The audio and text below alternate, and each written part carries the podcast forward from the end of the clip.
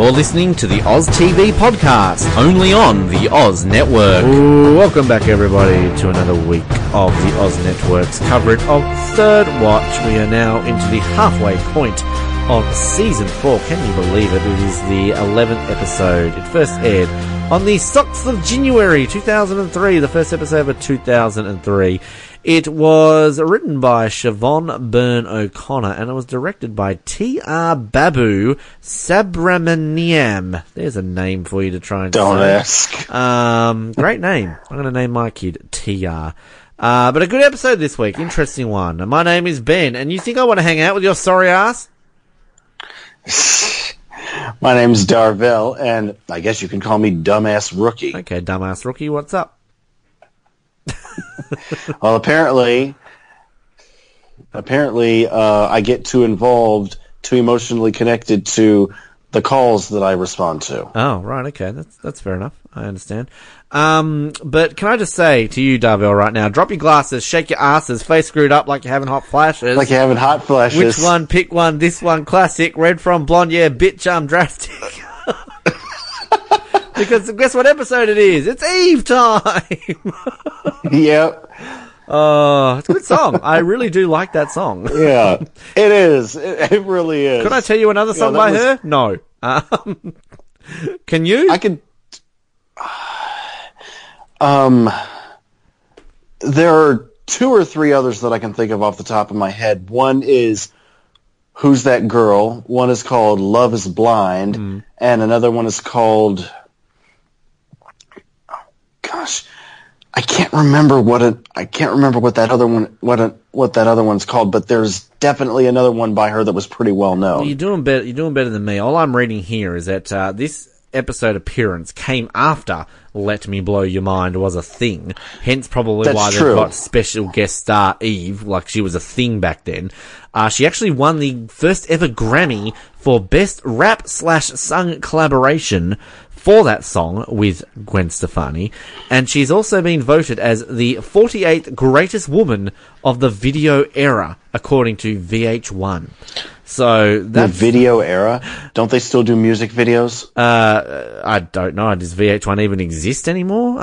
it doesn't. Exist, Yeah, it does. doesn't exist it in does, Australia they, anymore. I know we used to have Um, it. it it does it does, but much like BET, VH1, and MTV do not show music videos anymore. Which is the dumbness of MTV, the fact that MTV now shows reality shows, and yet we still have a channel in Yeah. Australia called MTV Music, which is therefore music television music. Shouldn't MTV be MTV reality, and then they just keep music television as MTV? Yeah, M- MTV prefers to show things like Jersey whores. Now that's what I call it. It's of course, as we know, it's called Jersey Shore, but I like to call it Jersey whores. Apparently, Eve is now officially a permanent co-host of the Talk. So there you go. I didn't know that. Anyway, we're here to talk about second chances, not about Eve's many second chances she's had in her career to still remain relevant.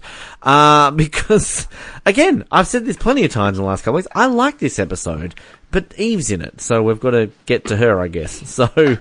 Um, we get a few things in our previously on. Uh, there's Tatiana, there's Emily, there's Doc, there's Sully drinking, and it kind of leads us straight into Sully getting a new apartment, and he's got a new couch, which is nice.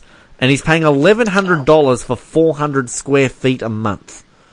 Now, well, that in all fairness, this is New York City. which I mean, that's what like two hundred and fifty a week uh, for an apartment in New York City. I'd do that. That's cheap to me.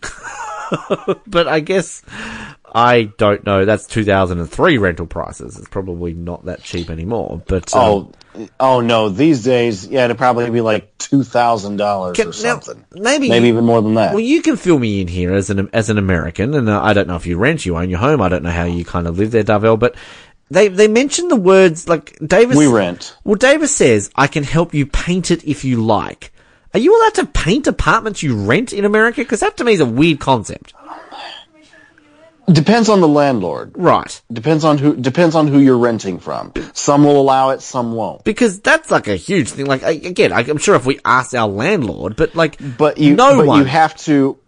Go go ahead. What what you have to do though is if you do if if you are allowed to paint, if you if you are allowed to paint it, you have to change it back to its you have to change it back to its original color uh, when your lease is up or when you move out. See that that's like mental to me because I think like here, like you could probably ask your landlord, but I don't think anyone ever rents a place in this country and goes, "Oh, I don't like the white. I'm going to paint it." Like to me, you rent apartment, you know that you're kind of just stuck with the colors of the wall. Like I would like to meet someone who's like.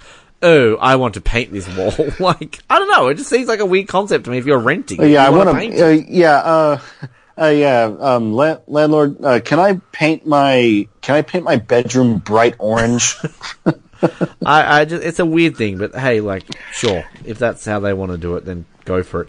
Um, so it's a kind of been like, like Davis is offering to help out a lot. He's, you know, offering to drop a TV off and everything, and Sully's pretty happy to be by by himself there and setting up in his new apartment. Um, then we've got they're waiting for a new rookie because Taylor, remember her, she's been let back on the squad. So therefore, they need someone to partner up somebody. So they're waiting for dumbass rookie, and um, basically, we're going to meet Eve in just a second. But I do kind of like the bickering here with Carlos, you know, when he says, like, oh, you know, some people would covet me as a partner. Um, and then the way, what does Kim say? Like, Joey's more, you're more juvenile than Joey. Or something like that. And the way Carlos turns around is like, no, you're more juvenile. just the way, like, Yeah, illustrates her point. It's so good. And then obviously Doc kind of steps in and, you know, as we've said a few times now, I'm just going to look after a dumbass rookie and who shows up? Oh, it's that famous singer who hangs out with Gwen Stefani. Eve, yay! and she and she she hears it too, and I can I can tell that she obviously hears it because, I mean, I mean she shows up and it's just silent, and you're just like, awkward. She heard you, Doc. The, be- the best bit about it though is kind of when they walk off and the way kind of Carlos just looks and goes, mmm, like you know, typical Carlos. I was gonna say, in fairness, he does that. He does that with every with every woman. Which I think is important though because the little moments. It's important to note that. Well, the, yeah, the little moments you get of Carlos in this episode, where I mean, they don't kind of go over the top with his, you know, sexual nature and sexist comments, but just obviously it's going to play a big important role into this season about what's going to happen. And this is kind of where I mentioned last week about how this episode does not work in 2018. Like, it's very rare that we talk about things being dated on third watch. But there is no way they are going to run a storyline in 2018 about a male, any sort of worker who is outwardly sexist and treats women badly, who gets accused of sexual assault and then basically make him be innocent at the end. Which, okay, he's innocent. We know he's innocent. We see what happens. But, like, there's no way they run this storyline in 2018. No, they they won't. Oh, never mind. I was gonna say I was gonna mention what ultimately happens to conclude the storyline, but I was like, no, don't spoil it. Yeah, well, it's, I mean, I think kind of people can kind of imply from the way I just explained it what's going to happen and the way kind of you said, and that's, it's not the biggest storyline in the world. You know, we know kind of how it's going to play out, but like, in, in just the way society is right this now. this day and a- this day and age, he would have to he would have to be found he would have to be found guilty. yeah.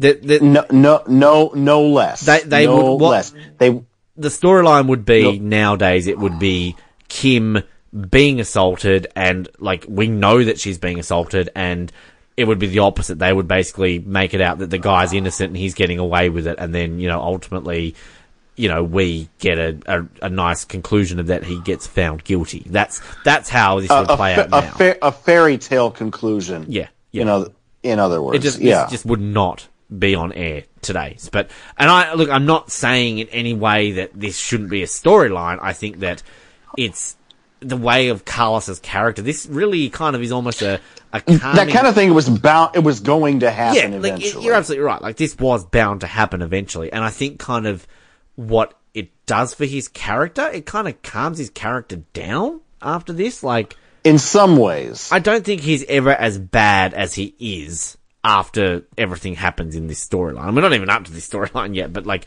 just the subtle little things that we're obviously having with Carlos and you know the the little mm and just things like that. But yeah, again, not happening in 2018. Um, so this is where we get Emily, who a week ago was keen as keen as mustard. I don't know if that's a saying you understand, but it's an Australian saying that people here would understand. Keen as mustard to go back to school, and now all of a sudden the poor little doll's sick. That's is that sexist for me to call her a doll? I don't know. The poor poor little girl is sick. She wants to stay home. So okay, fair enough. Yokas, meanwhile, is um, you know, wanting to help her out. She's keen to make her a sandwich and soup and all that sort of stuff to make sure she's feeling better. To which Emily drops the great old sentence, which of course you would ask your mother, how many people have you killed? okay. Pretty deep and meaningful question. But the, the thing that kind of I always think is weird about this scene is the fact that Yokas is here like, oh, yep, yeah, I'll make you say, oh, oh, I'm late for work. Okay, I gotta go by. Like, obviously it's to Yeah, I really didn't. I really didn't like. I really didn't like that either. Well, it's to get away from the awkward I really didn't like- but still, like, Emily's not stupid. I mean, she is stupid, but that's just my opinion of her. But like, it's, it's, I think in terms of her actual character, she's not mentally challenged. So she's smart enough to realize that her mum's stalling from this, uh, situation. But like, it's a valid question. I guess, like, think about it. If your parents were cops, Especially after you witness it. yeah, exactly, exactly right. But like, even before witnessing it, I'd be like, if my mum was a cop, like, hey mum, how many people you killed? Like, I want to know that. That'd be cool. like, Just, just out of curiosity. and this is where I think I alluded to a few weeks ago. I would have actually liked to have remembered this was a question in an episode. Because ultimately, Yokas is going to turn around and say, like, hey, I've killed three people. But do we actually ever see her on screen kill people before we saw her kill Cameron? Um, not directly.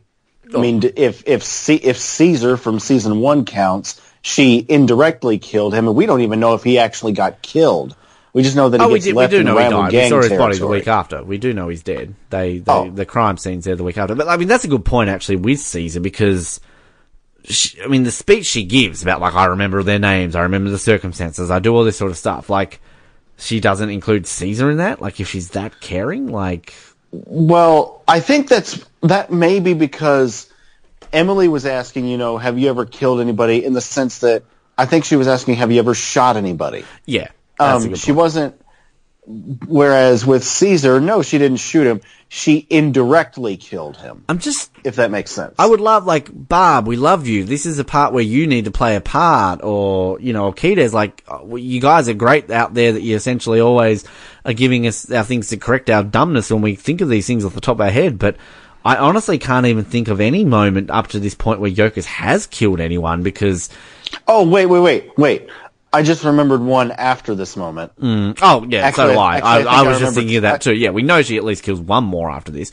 Um, but I think she kills two more. I think she kills one in ten thirteen, and uh, which we will get to in a few weeks. Um, and I know. uh, Wait, does that person die? I don't remember. Um, and we know she kills. We know she kills Donald Mann. spoiler. Um, Uh, never mind. But well, by the time we get there, maybe people will forget I mentioned that name. I'm sorry. All I think But- about when you say she kills Donald Mann is all I think about is how the hell we wind up like this. like as soon as that scene happens, Why weren't we able? yeah, just Nickelback starts blaring out. Uh,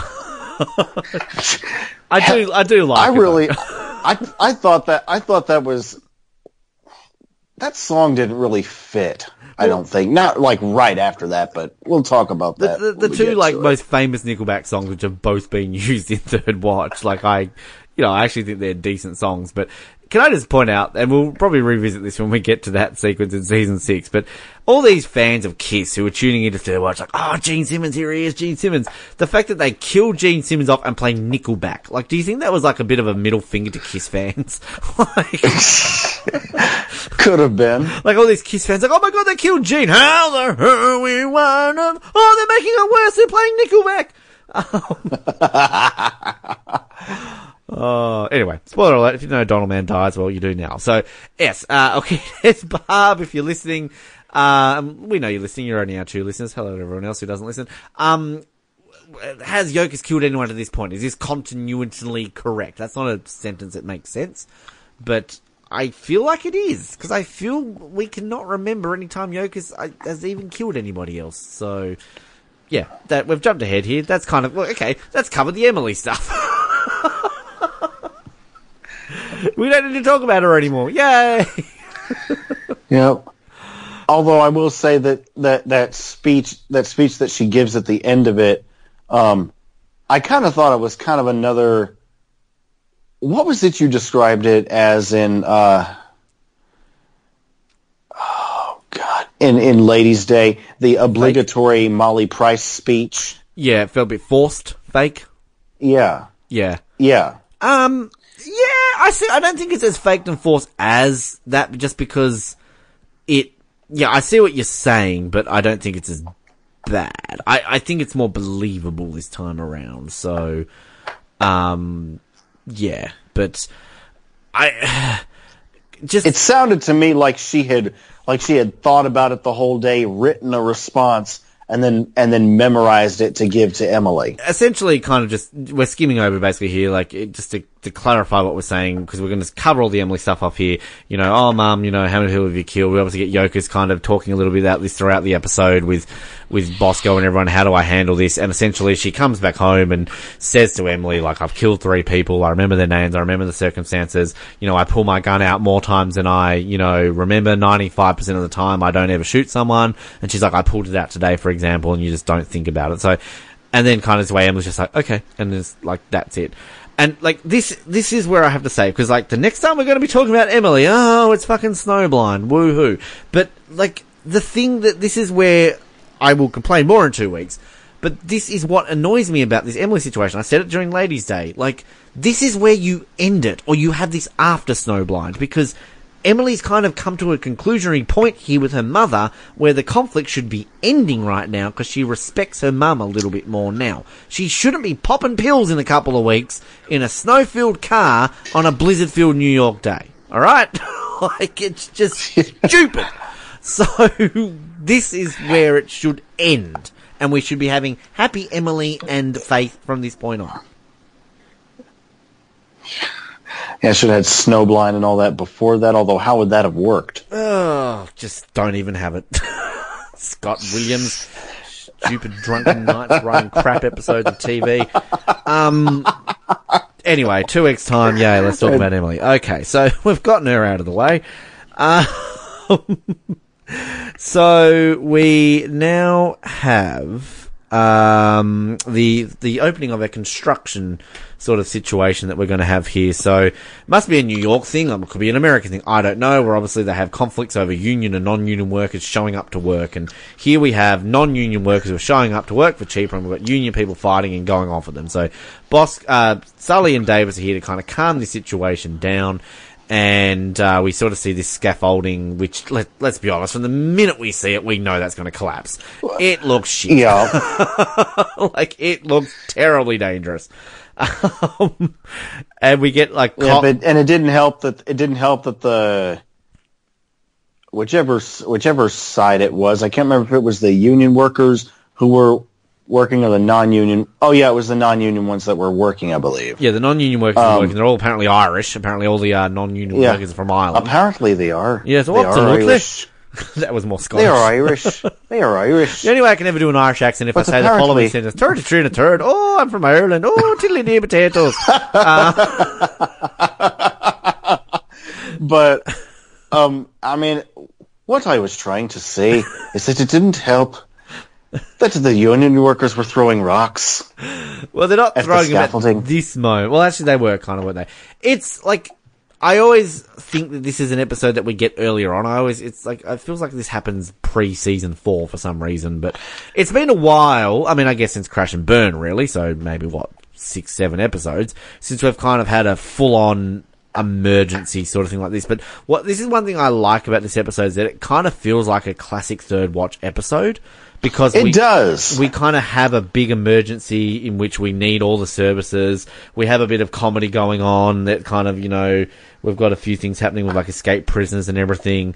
Um, so yeah, I, I feel as though this is a bit of classic third watch going about this episode. So this is why I like and didn't you say? Didn't you say? Um, you, you've said this before too that every season has that one episode where all the services are needed. Would you say that this is the episode? No, no, for this- that in terms of season four. That's probably Crash and Burn. Um, I Oh. think that you have that full on major episode. Um, and it's a tricky one. I'm just kind of scrolling through here that season four doesn't really have one.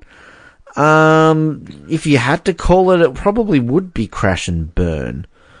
Um, cause let's see, I'm trying to remember what happens in Everybody Lies. Uh, oh no, no, Um, a car accident, an, an armored car flips over, and the money goes missing. I mean, yeah, no, that's kind of almost like the heart transplant episode, isn't it? Where they're trying to get stuff back. No, I think it's more, yeah, I would, season four doesn't really have one. I think it's Crash and Burn, if you had to say. Um, but even then, that has its separate elements, because it's got, obviously got Sully and Tatiana stuff going on separately. But, um, no, I wouldn't say it's this one, just because it kind of, it plays a small part. This is very similar to, um, again, this is where you're the episode man. The one where the, uh, the diner blows up with Taylor. Um, Act brave. Yeah, that's kind of what this reminds me of. That it's it's a big part of the episode, but it's kind of not the overriding like whole episode. You know, um, Right. But it's kind of setting it up for what we've got here. And we've got this guy who calls Sully a jag off, um, which yeah, it's it's fun, and he gets all sooky when he doesn't want to like get arrested and shit. So anyway, we've got Doc um, chatting out with Eve. Uh, we find out that she uh, worked in Afghanistan. Um, you know, she knows the protocol with things, so kind of bit of bonding moment there going on as well. Um, this is where we've got Yokas and Bosco having a bit of a talk about families and that Bosco wasn't the Brady Bunch. And this is obviously where she's talking a little bit about Emily's question. Um, and then we just kind of have a random little scene of, uh, them saving a guy in the back of an ambulance and, um, Eve, who, who names Yvette. Oh, they really thought long and hard about giving her a character name, didn't they? Um, they really did. save someone in the back, and to which Doc is just kind of like, it's Yvette, right? Nice work. Um, and then this is where we're back to the uh, construction thing going on, where we hear them yelling at each other. There's a rat, blown up rat, and anything along those lines. And um, yeah, it's just kind of a bit of conflict setting up. We know what's going to happen eventually. And this is where we get. This is the thing I just don't get with this Eve storyline, right? Like, it's kind of a lot in an episode for one character who we're never going to see again. Like, can we just ask the question, what is the point of this character? Like, take out of the equation that she is a Grammy award winning rap superstar rated in the top 50 important women of the music video era, according to VH1. She is just like, geez, this is just regular Joe Blow actor. Just think about that. What is the point of this character? There is no point for the exception that she's a celebrity. And that's maybe to sh- maybe to show that maybe to show that not every first responder is capable of I don't want to say controlling their emotions, but I can't think of a better way to put it. But but like I understand that, but why not bring in somebody who's going to be on multiple arcs? Like bring them in for multiple episodes. or because, multiple episodes. Like what what is the sole purpose of this? They are one paramedic short. They need to bring someone in anyway. So, like, why just bring in a celebrity and just get it over and done with? There was an episode of ER where there was a plane crash and it was in Chicago that go out and help and it famously had Serena Williams in it. Now, it might have been her very first acting appearance, but she played like a crash survivor or something like that. Now, she was okay. Like, you think about Serena Williams acting, she actually was pretty good. But like, the good thing about her being in that episode is that it wasn't like, let's rem- pr- promote this episode purely around the fact that Serena Williams is in this episode. She was like a real blink and you miss moment. She like had a couple of lines and then she was done. That was it. Cool. Let's move on with the episode. I feel this episode would have been promoted the hell out of that this is the Eve episode of Third Watch. Grammy Award winner Eve stars in a new Third Watch. NBC next Monday. Because out of that, outside of that, what is the main point of this episode? The big scaffolding collapse. It truly doesn't happen until the last bit of the episode, and even then, it's over and done within like eight minutes. So And that's another th- ha- that's another thing. Had that been, it is a reflection of classic Third Watch. But if that episode had been a few seasons ago, that would have been the overriding theme of the episode: the scaffolding collapse. Yeah, and like it sounds like I'm complaining about this episode because I like this episode. I keep saying I like this episode, but I just, I just, this is a big detriment to this episode that I just feel that they're right now relying on star power to come in and bring in like, let's get Eve in. Like she's gonna bring up the ratings, and it's it's kind of comparable in a way to uh, when we did Nip Tuck. the fact that season four of Nip Tuck was very reliant on big name celebrity guests. The difference is season four of Nip Tuck was brilliant and every single usage of celebrities worked. Even the minor sort of people that were in for one episode, they still did it in a way that it worked and you didn't feel wasted. And just, just watch this episode and don't think this is Eve. It just, it's a pointless, pointless character. It's only based purely around the fact she's Eve. So, Yeah. I reckon they tried to get I Gwen gotcha. Stefani, but they couldn't get her, so they went for Eve. Oh, well, it would have. Well, they could have done a live performance of "Let Me Do You." Uh, uh, Let Me I'm Do You? Let me Oh. blow your mind. No, let let me blow. Sorry, Didn't quite Let hear that part of the Mind. They song. could have. They could have done a live. They could have done a live performance of "Let Me Blow Your Mind" in the firehouse. Who knows? Yeah, that was Doc and Joy a couple of weeks ago, wasn't it? Um, so, Well, actually, yeah, it was. Never mind. yeah, so But- because we've we've kind of just got this little bit here now where we've got uh, we've kind of seen Eve redeeming herself with Doc. You know, she's done a few good things, but now we're in a house where essentially this fourteen year old girl is sick and uh, she's been she's got what three sexual partners and her mum believes she can't Three get four, pregnant. yeah. can't get pregnant because she's 14. So which Eve snaps, are you stupid? Like, what the hell's going on? Like, Well, in fairness, in fairness, that is a valid question. absolutely, like 100% it's a valid point. But again, it's not up to a paramedic to be so rude and blunt about it. Like, Oh, right. I'm I'm not disagreeing. I'm, I'm not disagreeing. I'm saying that is a valid that is a valid point. And she says to Doc later, I'm skipping ahead, but she says to Doc later, you know, no one's around to tell no one's no one's around to tell that girl that uh, you know no one ever had the talk with that with that girl or whatever it is she says. And I mean I mean, I mean, we were both in. Well, I don't know what I don't know what you call it, but I don't know what Australians call it. But we were both in high school at one time. We all knew that one person who likely never had the talk and therefore didn't know the safety measures and stuff like that, and ended up pregnant at like, or or fathering a child at or at like fourteen years old. You know, before they were even ready to do it. I went to an all boys school, so no one was pregnant at my school, but you did say Okay, fathering a child, so, um, Yeah. Well, so what? So what's so what is the Australian equivalent to high school in the U.S. high school. Now that we mentioned that, yeah. It is called Oh, high school, okay. but I, I think the difference Okay, is it it's, is it's called high different- school? Okay. it's different grading. So, like, um, I mean, even in Tasmania where I grew up, it's it's different. So, you know, primary school for us is kinder to year six. High school is year seven to ten, and then we have a thing called college in Tasmania, which is eleven and twelve, or it can be thirteen if you want to go on, and then you have university. So, um, whereas Okay. in a lot of the mainland schools, it's um, kinder to year six is primary school, and then high school is year seven to twelve. So, um, and then there are some schools, like private schools in particular, that you can go from kinder through to year twelve. So, um, Oh, yeah. it's different states, different things, but for the most part, high school in most of Australia is year seven to twelve. So that's kind of how Okay. it generally works. Okay, and all right, I got you. And something else, you know, I remember a few years ago, some some friend some friends of mine and I we were having a pretty good discussion about this kind of thing, um, and somebody even somebody said it was the debate of, and you'll see where I'm going with this. I'm sure when we get back to what Eve says to Doc um, after this call, but it was about sex education in school and whether or not it should be a thing. And one of my friends, I mean, personally, I'm all in favor of it, but um, one of my friends said something in response to a friend of mine who didn't like that idea. She said, well, in all, fa- she was like, well, in my experience, if a lot of parents had it their own, had it their own way, their kids would never know what sex is.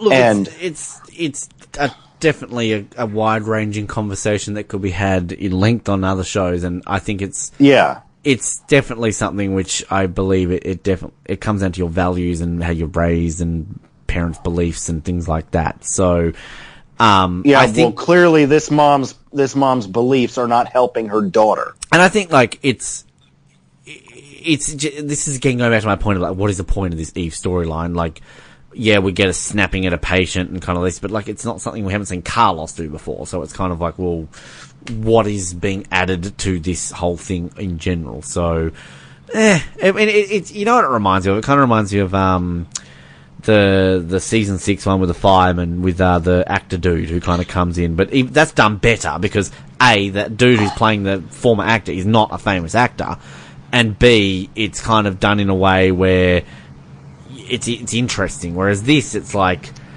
outside of her being Eve, like what do you remember from this storyline? What does this bring to Third Watch? Nothing. So, um, but we love you, Eve. I got Let you. me blow your mind. Shake your asses. Raise your glasses.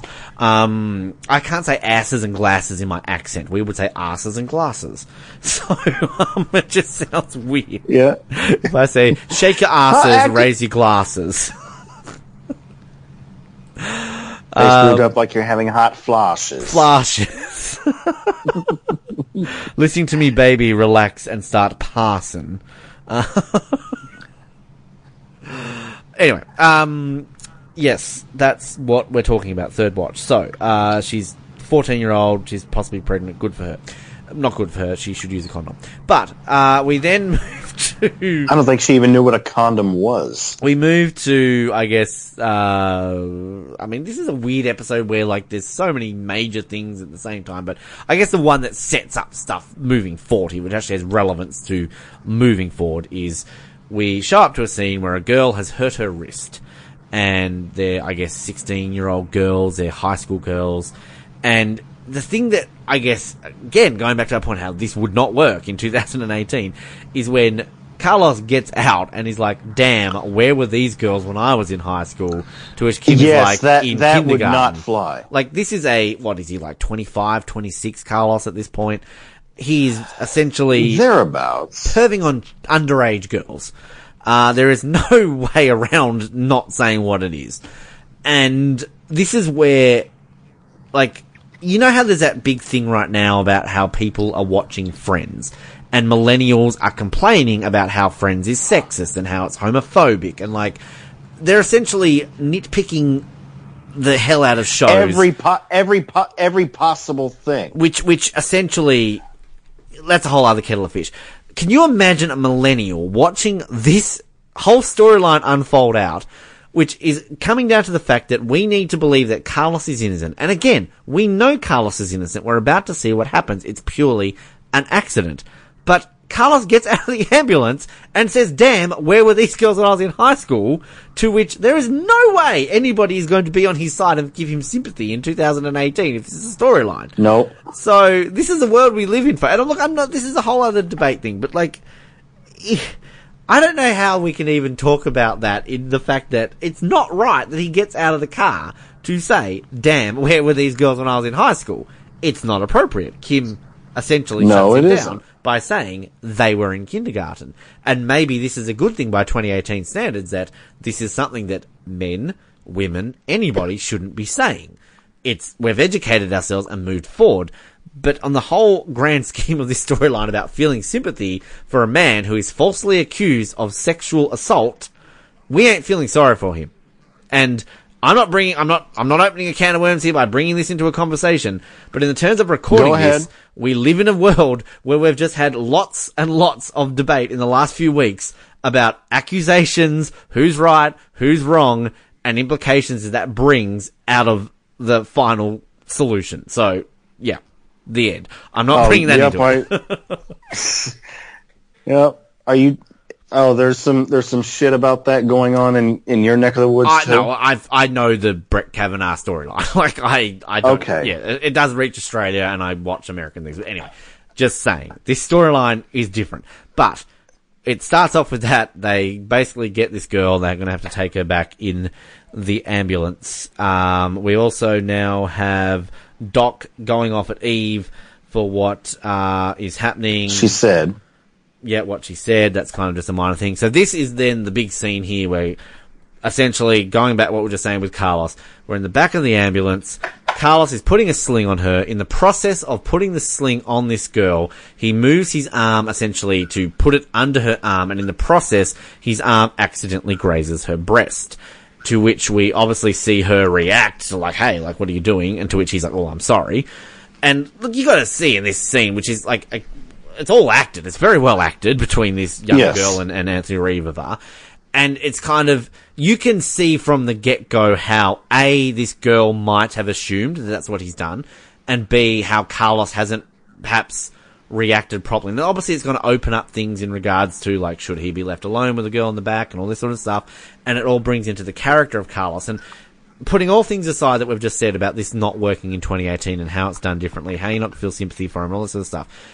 You've got to at least admit that this is actually, and you you mentioned it before, that this is something that you felt was always going to come with Carlos. And I think what he's done really well with this storyline is that the audience kind of does question it a little bit because we know what Carlos is like, even though we know he's innocent. You kind of, I feel like Kim is like the audience in this storyline because Kim knows Carlos. Kim obviously understands what he's like, and you can understand why Kim would be conflicted because she didn't see what happened. But she knows him as a person, but she also knows that he's also a bit of a sexist, sleazy, sleazy guy. So it's kind of a, it's, it's a, it's an intriguing storyline because as much as you are also questioning it, you also know that he's innocent. So you are also feeling that sympathy, which again, back to my point, you wouldn't in 2018, but I, it's just a very well written storyline. That's and my they, point. And they wouldn't sh- they wouldn't make it look like an accident in 2018 either. Yeah, and I think Can I just say that? Yeah, true. And I think also the conclusion to this storyline, which basically comes down to the fact that this girl cries wolf a lot, he wouldn't fly in 2018 because you're basically painting a, a long-term picture that girls cry sexual assault to get attention. And that is a, like a huge thing in 2018 that you would not portray on a TV show. Nope. And if you, I was gonna, I don't even know where I was going. I was gonna say, and if you did, you would, su- and if you did, you would somehow try to justify it. Yeah, yeah. Ugh. it's a tricky one, but like it's just yeah. It the is. point is, my point is, and I'm when it's saying that it's a well written storyline, it's it's done in a way with lots of layers. The onion argument once again. So, um, I don't want to say it's ahead of its time because it's not ahead of its time in the fact that It really isn't.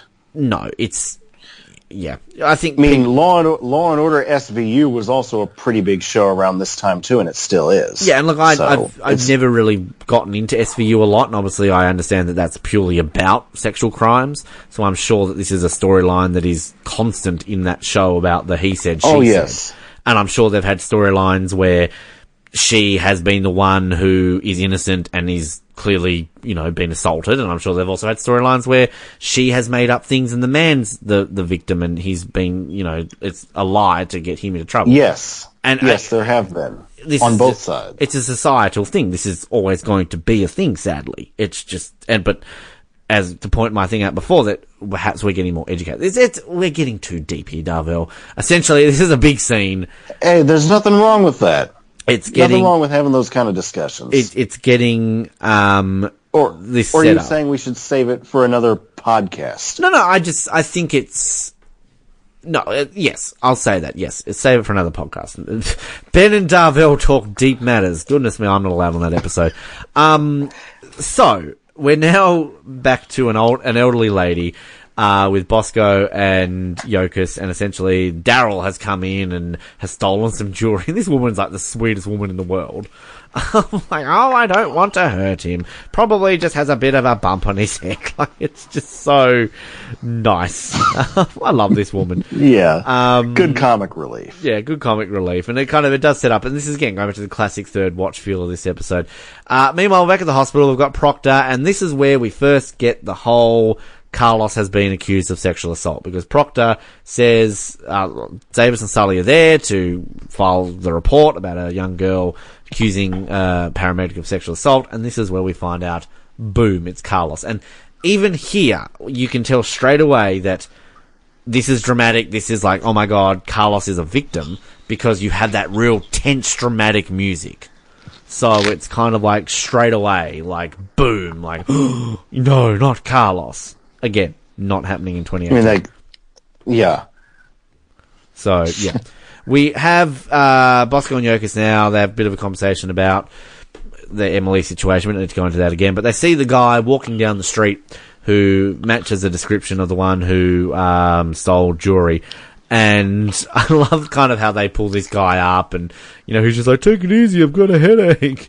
Um, and, you know, ultimately it's going to lead to him wanting to get medical attention, to which he does. Doc and Eve come up to the, uh, the police station to check up on him. Bosco checks out Eve a little bit. Obviously, he's a big fan of rap music or hip hop music or R&B music, whatever it's going to be called. Um, and then I do, I do love Yokas here. Um, when he's in the cage and basically uh he's she just yells at him like he's got to have a lump on her head if he keeps blaming me just like kid. Yeah. Oh man. Oh, and then Eve, it gets even better. So essentially, Eve has to go out, take this, the guy who's stolen the jewelry out to the ambulance. Bosco has to escort her to the ambulance because he's handcuffed. As he's on the way out, he gets stopped at the desk by Swersky to sign some forms. Now, he does not tell Eve that she has to wait there with the perp. She doesn't know any difference, so she walks him outside of the ambulance. The best bit about this whole scene is when Swersky's there, like, talking to him, and he's like, what's that on your face? And he's like, what are you talking about? It's like, that there on your face. Like, I don't know what you're talking about. Like that. And he's like, it's called anti-crime. because he's starting to grow a bit of fuzz on his face.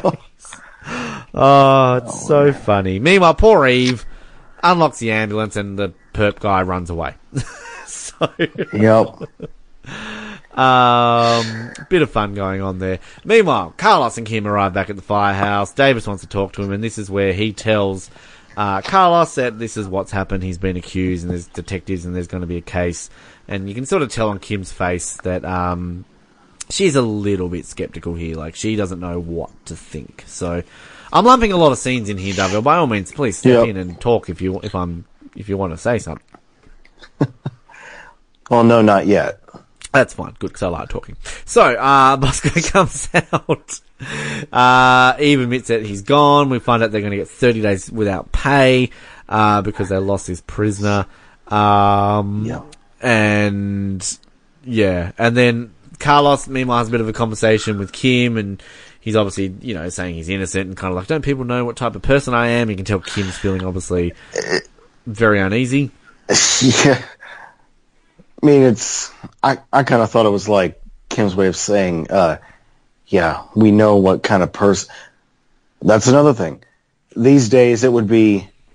These days, it would be Kim saying, yeah, we know, ex- we know what, yeah, we know what kind of person you are. Yeah. And that's exactly why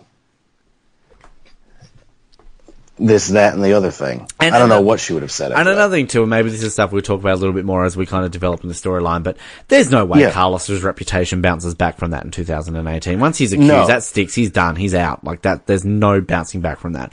And, even if he, even if he is, even though he is, as we know, even though he is innocent, yeah, and, there's and no way he's going to. and and by by saying that, like I'm not trying to imply that um I don't know what I'm trying to imply, but I'm just saying that I guess in this day and age that even people who perhaps are innocent or can't be proven otherwise, it's it's going to They're still stick. fucked. yeah, like, and look, I'm not, I, I'm trying to be careful the way I word that, but it is, it's just how it works Yeah. today.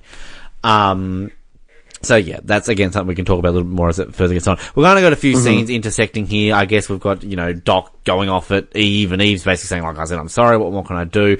And then we've got Bosco and Yoka sort of saying like, I can't afford 30 days without pay.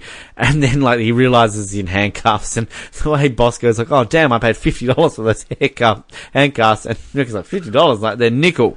It's anti-crime. I, I, yeah, when he said that, I was thinking, what the hell were you doing with nickel-plated handcuffs? and wh- why do you need a certain type of handcuffs for Anti-crime. anti-crime? I, I mean, won't I mean any kind of handcuff will. I mean, they're the same size. They're designed the same way. They'll all fit on the perp's wrists. So why do you need nickel-plated ones? Y- you know, Darvell, that he could always, um, you know, go back and get his money back, and or at least try and get his nickel back. Um, how the hell we up like this? Um, bad joke. That's a fail. Um, and once again, the randomness of the Eve storyline because we've got Doc and Eve showing up. And a guy who has been shot and he's dead, and they basically say sorry. So I was like, okay. So I mean, like the overlining point, I'm guessing, of Eve, and I guess maybe the message here of this is that people who have seen combat and have worked in Afghanistan and stuff like that, who work in active war zones. You know, we kind of have that line at the end where Eve was like, you know, I thought it was bad in Afghanistan, you know, and then Doc's basically like, well, it's a war zone here too. So, I guess overlying is that there's a bit of a theme there that you know paramedics see just as bad stuff as they do in war, if not sometimes worse. So um, I guess that's maybe the theme that you could argue. But Yeah. um, again, Eve, it's just it's built around Eve. Um, so this is where we kind of now get our um, our big scene with the unions and the, the guys falling off the scaffolding and everything. So, um, Sully and Davis have been called back out to this scene. There's rocks being thrown and all the scaffolding starts to collapse. And I mean, look, it's, it's fine. It's, it's kind of a big thing. Um, it's, you, you start to really feel though, kind of going back a few weeks ago when the, you know, we had explosions going off, sort of like in Firestarter, like, you, you Yeah. kind of analyze what we've had this season. We've had crash and burn, where we've had cars flipping left, right, and center, going everywhere. You know, we've had um, gun shootouts going on in Ladies' Day. We've had blow ups going on in the bank, uh, the the supermarket, and now we've got a big scaffolding collapse. So they're kind of going all out in the stunt budget this season. This is why I feel maybe we don't have a purely firefighter episode this season. Um, which I'm again, I'm pretty sure we don't, do we? Yeah, because no, we don't. Because they're blowing all their money on these elaborate stunts. And let's be honest too, they're going to spend a lot of money on fake snow in about two weeks. What a waste of money that was. So, um, I think that they're going all out here on the stunts. But I mean, it looks fine. Like, you know, we've got guys being impaled, we've got people falling off the roof and all this sort of stuff. And it's, again, classic third watch and the fact that this is kind of stuff we had a lot in season one, but not to this extent. We kind of had just other sort of, we don't necessarily see that. There's, there's a kind of a difference for you that we haven't really talked about. Like, it's maybe the Jaws argument. Like, you think about the first Jaws, like, you don't see the shark until a certain point, and half the reason why it's scary is because you don't see the bloody shark. And the big reveal is like, holy crap, that's the shark. Ah. Whereas, like, season one, season two, third watch, we have these accidents, like, there's a big bus crash. We don't see the buses crash into each other. We just show up to the aftermath, and it still has the same effect. Um, you know, whereas Yep. now they've got to go out of their way to show the bus crash. So I think and it kind of takes the excitement out of it. well, it, it it does, and I think kind of there's a subtletiness in the storyline where in storytelling where it's not always about showing what happens; it's kind of implying Yes. what happens. Like think about how good we talked about September 10th and you know the 9/11 storyline. In no way do we ever see a plane fly into a building. We don't need to. We know the emotional and the the huge effect that it had on these people. We don't we don't ever see the pile. We don't ever see them specifically at Ground Zero. So this is where But we know that's where they are because they talk about it all the time. yeah, so this is where the differences are, and this is what you're going to start seeing a lot more in this show moving forward, is that you have to see this scaffolding. Like, why not just make it so they show up, we've got a scaffolding collapse, and you don't see it collapse. You don't need to. Yep. Few So- seasons ago, that's what you would have seen. Yeah, but I mean, again, That's not taking saw away. I, I I feel like I'm complaining a lot more about this episode than I should be. I, I like this episode, people. Um, but we, I do, I do like the bit where they're trying to get to the one guy who's buried by the rubble, and they're basically saying to him, like, you know, oh, yeah, you know, how did you get this job? It's like, oh, my brother hooked me up, and it's like, oh, that's that's a hell of a, you know, a dinner conversation or whatever, and it's like, you know, conversation. I'm gonna kick his ass. like, just, the way kind Yeah. says it.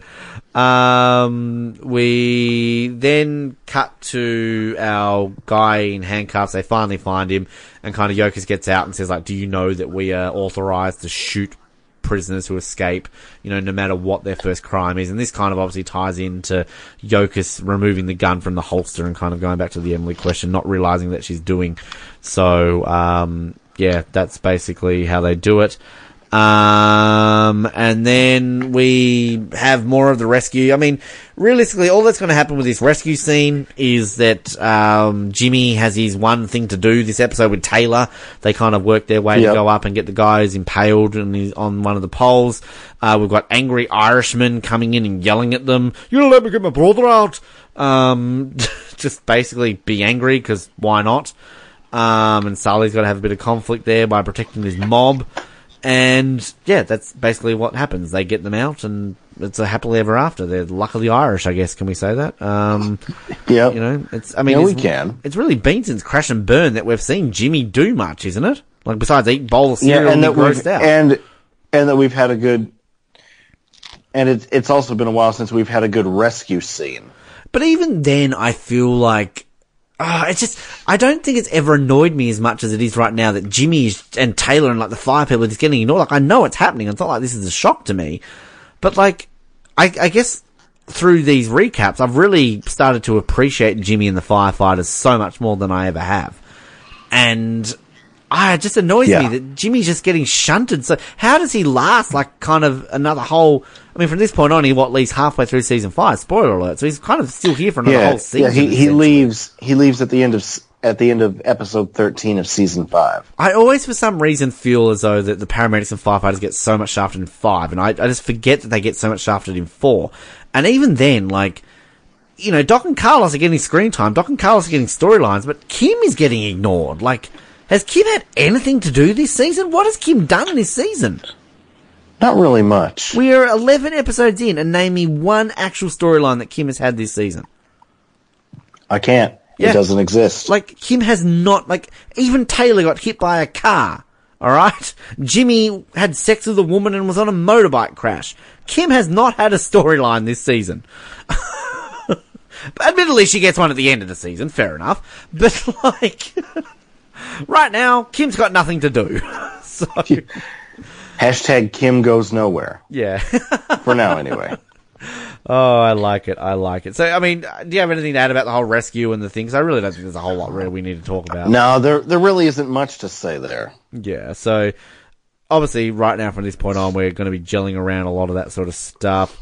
Um, Sully, uh, sorry, Bosco and Yokas bring back the perp and kind of, you know, like, oh yeah, we, we got a call about a guy in handcuffs. Like, oh, that's a huge coincidence, uh, Lou. Um, so obviously, again, classic third watch, kind of a bit of comedy mixed in with everything there. I like it. So, uh, it kind of works. Um, through all of this, you know, it's been a while since we've had, uh, Darvell. It's been a while since we've had a montage. So let's throw in a montage. Of course, we have to have one. Which, gonna say, not the worst montage. Like, kinda works. Um, great song. Clocks by Coldplay. Good song.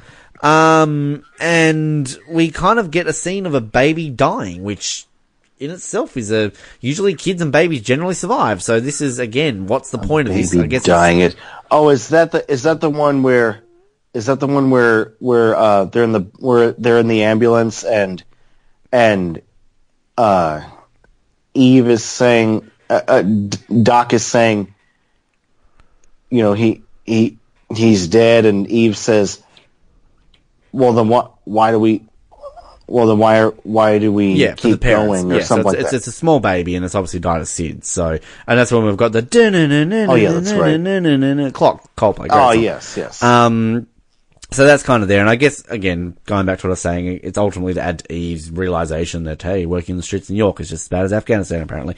Um, we also get a quick, uh, one thing I will add actually about the whole rescue situation, which I think is important, is just the, the one guy who's obviously calls up his wife and kind of, you know, just the way it sort of ties him with Sully, you know, the way, uh, he's basically like, oh, you know, I don't want to leave the last thing I said to her is a bad thing. I want to solve it, you know, and obviously Sully's feeling a little bit, uh, a little bit bad about it. Um, so, you know, he's kind of just playing along that he's got a wife and everything. Yeah.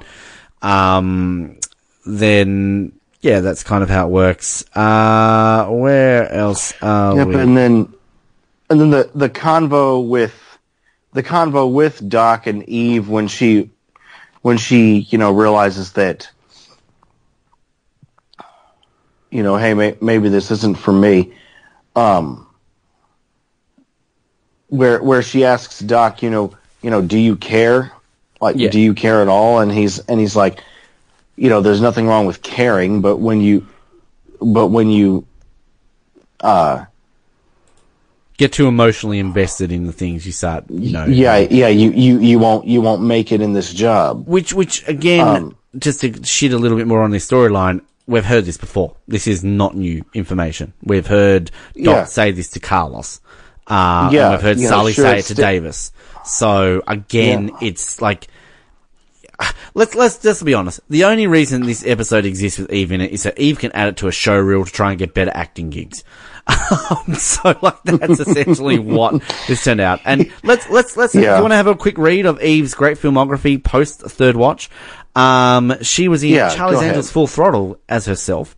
She was in a movie called The Woodsman, playing Mary Kay. She was in Barbershop 2, Back in Business, The Cookout, Flashbacks for a Fool. She was in a documentary where she played herself called Good Hair. She was in Whip It. She was in 4321. She was in a documentary called Gumball 3000 LDN2NYC. Um, she's played herself a lot. so clearly the acting didn't really work that out. She was in her own No. sitcom called Eve. Um, so I va- I vaguely remember that. yeah, I've never heard of Not very well at all, but I vague I vaguely, vaguely, vaguely remember it. She was in two episodes of Glee. Um, good for her. Um, so, But yeah, that that um that conversation on a personal note, it actually reminded me of a conversation that I had with with a friend of mine a few weeks ago about uh you know emotional involvement in the job in in a job like that and stuff like that. Well, um, well, yeah, uh, her her uh, her son, who is a who is a a sheriff's deputy, was really good friends with a couple of sheriff's deputies who were killed in the line of duty. And he actually, I don't think he witnessed it, but he saw the after effects and it really, really tore him up. And it did. Um, but Heather, that's, that's my friend, uh, she was telling me that, that, you know, you know, you have to compartmentalize, you have to compartmentalize it, you know, that kind of thing. Otherwise you're not going to last. And of course I was still stuck on this whole thing of, or are you saying you can't are you saying you can't feel? Are you saying you can't feel? And a friend of mine who's who is a who is a nurse another friend of mine she was there at the time um and she said and, and they both kind of said to me look we're not saying you can't you can't feel. We're not saying it's impossible for something like that to affect you. What we're saying is find a time to allow yourself to let it out. You cannot let it out you cannot show your emotions right there in the thick of things. and like, I'm not taking away from any of that. Like any of you said is that is just it's fascinating. It's engaging, and I, for one, would love to talk to someone like that about it and just hear that from a, like a real perspective outside of of Oh, yeah. drama shows. I just my point, I guess, at the end of the day is that we had a lot of this in season one. It was done so well in season one. It's just not new stuff that we I feel need to cover again, particularly with a new Right. character that we just are never to see again. And it's just it's just random and it's kind of just there. So, eh, like again, not taking away from anything you just said. Um, but it's it's just it's just there. Um, before before I end the episode in terms of what happens at the end with it, um, the one thing I'll add is that I've, I've got to mention that with Sully and Davis had that brief conversation about how uh, Davis uh, is being questioned by Sully about like, oh, I so I just got let off the hook. You know, I wonder how I got that done. You know, and sort of, you know, Davis is playing a bit dumb. Obviously, he doesn't want to admit that he kind of helped out, but. I Yeah, guess but Sully knows, Yeah, or he you know. he suspects it. the end of this episode though is quite dramatic because it essentially ends in the arrest of Carlos as uh, Doc sort of has asked a question before to Carlos and Doc's uh, Carlos has lied saying he doesn't know what uh, the the department wants or personnel wants from him and then this is where he finds out straight away because the detectives from sex crimes arrest him for the alleged assault and uh, he's And Doc is probably there. And Doc is probably there, like what? And the look on Doc's face is just in a pure, pure shock. So, and this is again what is intriguing about the storyline is in the coming weeks. You know, I, I guess this is where one of these storylines is. You assume all ev- all of his co-workers are going to be on his side and they're going to back him up. But this is where people are like, well, Carlos is a bit of a dick, so this maybe Which- wouldn't surprise me. Yeah. Although I mean, and like I said, yeah, he yeah he is. He is a bit of a dick, and in some ways he is creepy. Which But there is a, and uh again, sometimes there isn't a difference, but there is also a difference sometimes of verbalizing sexist comments and being that way, which again, I'm not excusing that, and then physically doing something. And again, sometimes there isn't a line. Sometimes people don't know the difference and they do both. But then there are also Yep. people who do one and not the other, and neither is excusable, but just, yeah. That's it is what it is. so that is second chances. We've had some deep stuff to talk about this episode, but we've gotten through it. We've gotten through Eve. Whoop de frickin' do. Um, what? I'm gonna give it. I'm gonna give it a I'm gonna give it a high I'm gonna give it a high rent. Oh, okay. High rent. Boom. All right. First rent in a couple of weeks there, Darvell. So, uh, there you go. I feel this is the very first time in the history of this program, and I would be wrong because you did it in Kim's Hope Chest. Never mind. I was about to say this is the first time that I've ever, I've ever bought something. You've rented something. Uh, I'm going to buy it. I do enjoy this episode, despite the fact that I ripped a lot of shit into this episode. Um, I just think that it's got a lot of classicness to it that feels good, and I like the fact that this feels like a classic third watch episode. So that's why I'm ranking it as a buy for me. Um, and that kind of gets it over the line out of the yellow into the green. Uh, I will say that on the grand scheme of ratings, I have this at 48th out of 77 episodes so far. Uh, I have this just above responsible parties and just below anywhere but here. So there you go. Darvell. All right. Yes. Uh, next week, it's not Snowblind. Thank the freaking No, Lord. next week is Castles of Sand. Then the week after that is Snowblind. Don't remind me. Don't remind me. Uh, You're gonna have to deal with it eventually.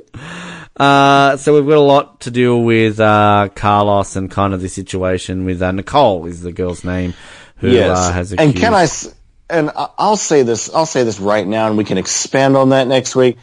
But him going to visit her after that, not the smartest fucking idea. Yeah, no, we'll we'll definitely cover that. Um, we get a bit of a a storyline about lesbians in a way. um, Oh yeah, yeah, yeah. That that was that episode. I thought that was this episode when I watched it. I thought we've already had that episode. Like I'm thinking, No, haven't we no. already had that episode? Um, we do get a bit of a Jimmy storyline. It's a comedic Jimmy storyline. But we get a Jimmy. Oh, storyline. that's where, oh, that's where this. that's where that is. I couldn't remember which epi- I couldn't remember which season four episode that sto- that little storyline was in. But oh my god, that was hysterical. and we apparently dig up the old storyline of Carlos wanting to be a doctor because hey, let's remember that storyline. It just seems to be forgotten about, but it's back again. So yeah, um, it's I mean it's a decent episode. I, I'll admit at the time of recording this, I haven't watched it, rewatched it yet. Um, but you know, all, all I know is that it's um, the last good episode we'll have at least. Well, at least sorry, the last not worst episode of Third Watch ever that we'll have for for a couple of weeks. So, um, yes. Anyway, uh, anything else you would like to add at this point before we wrap it up, my good friend Darvell? Um, not at the moment, my good friend Ben. Well, right now, all our good friends listening can like us on Facebook, follow us on Twitter, subscribe on all the relevant podcast channels, leave us some feedback, and uh, we appreciate you. Yeah, support. show us you actually are our good friends. You, they're all our good friends. Come on now, let's not be mean. Everyone's our good friends. I'm joking. Um, but we do appreciate all our good friends listening. Yes, we do. Um, just everything else along the line. So thank you very much for tuning in. Uh, but until next week, my name is Ben, and it took a while to get here, and I'm going to take my time. Don't fight that good shit in your ear. Now let me blow your mind. How do I follow that? Oh, just my usual. My name's Darvell, and we will see you next week. Not a good way to follow that, but oh well. See you next week, guys. Thank you for listening to the Oz Network. Don't forget to subscribe to get new episodes delivered to your speakers every week. For more information, hit us up at theoznetwork.net.